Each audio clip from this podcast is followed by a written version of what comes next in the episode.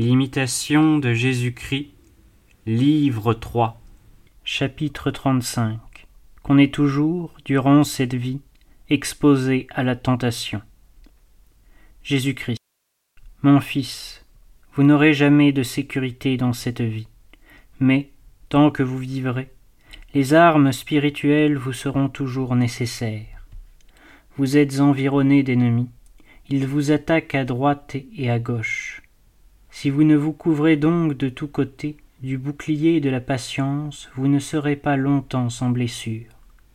Si de plus votre cœur ne se fixe pas irrévocablement en moi, avec la ferme volonté de tout souffrir pour mon amour, vous ne soutiendrez jamais la violence de ce combat, et vous n'obtiendrez point la palme des bienheureux.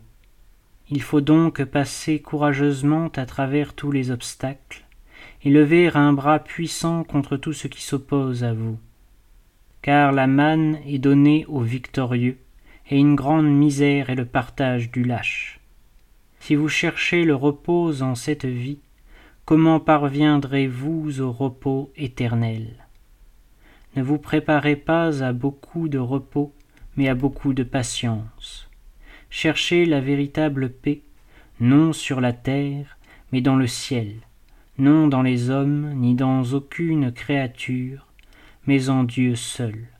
Vous devez supporter tout avec joie pour l'amour de Dieu, les travaux, les douleurs, les tentations, les persécutions, les angoisses, les besoins, les infirmités, les injures, les médisances, les reproches, les humiliations, les affronts, les corrections, les mépris. C'est là ce qui exerce à la vertu, ce qui éprouve le nouveau soldat de Jésus-Christ, ce qui forme la couronne céleste. Pour un court travail, je donnerai une récompense éternelle et une gloire infinie pour une humiliation passagère.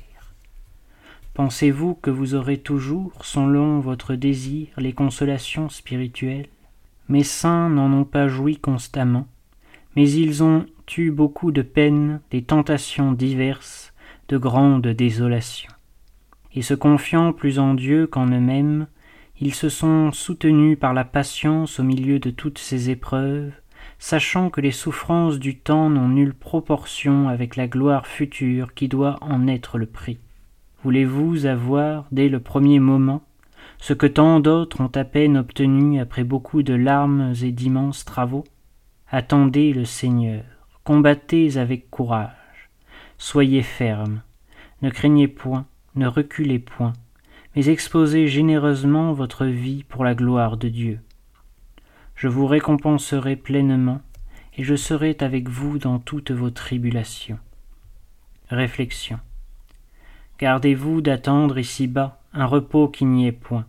On ne peut gagner le ciel qu'avec beaucoup de travail, et pendant que vous serez sur la terre, vous aurez toujours à combattre. Ne vous lassez donc point. Renouvelez en vous l'esprit intérieur, recourez à Dieu qui seul vous soutient, humiliez-vous en sa présence, veillez et priez afin que vous n'entriez point en tentation. Je vous le répète, veillez et priez continuellement. Demeurez ferme dans la foi, agissez avec courage et soyez forts.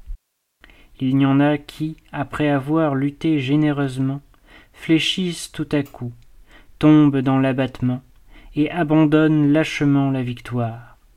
Et c'est qu'ayant compté sur eux-mêmes, Dieu les délaisse en punition de leur orgueil. Il ne suffit pas de résister un jour, deux jours, il faut combattre sans relâche jusqu'au bout. Qui persévérera jusqu'à la fin? Celui-là sera sauvé. Et ne dites point, cette guerre est bien longue. Rien n'est long de ce qui finit, vous touchez au terme, car le temps est court et la figure de ce monde passe. Encore un moment, dit le Sauveur, et le monde ne me verra plus, mais vous me verrez parce que je vis et que vous vivez en moi. Et l'Esprit et l'Épouse disent Venez, et que celui qui entend dise Venez. Voilà que je viens. Ainsi soit-il. Venez, Seigneur Jésus.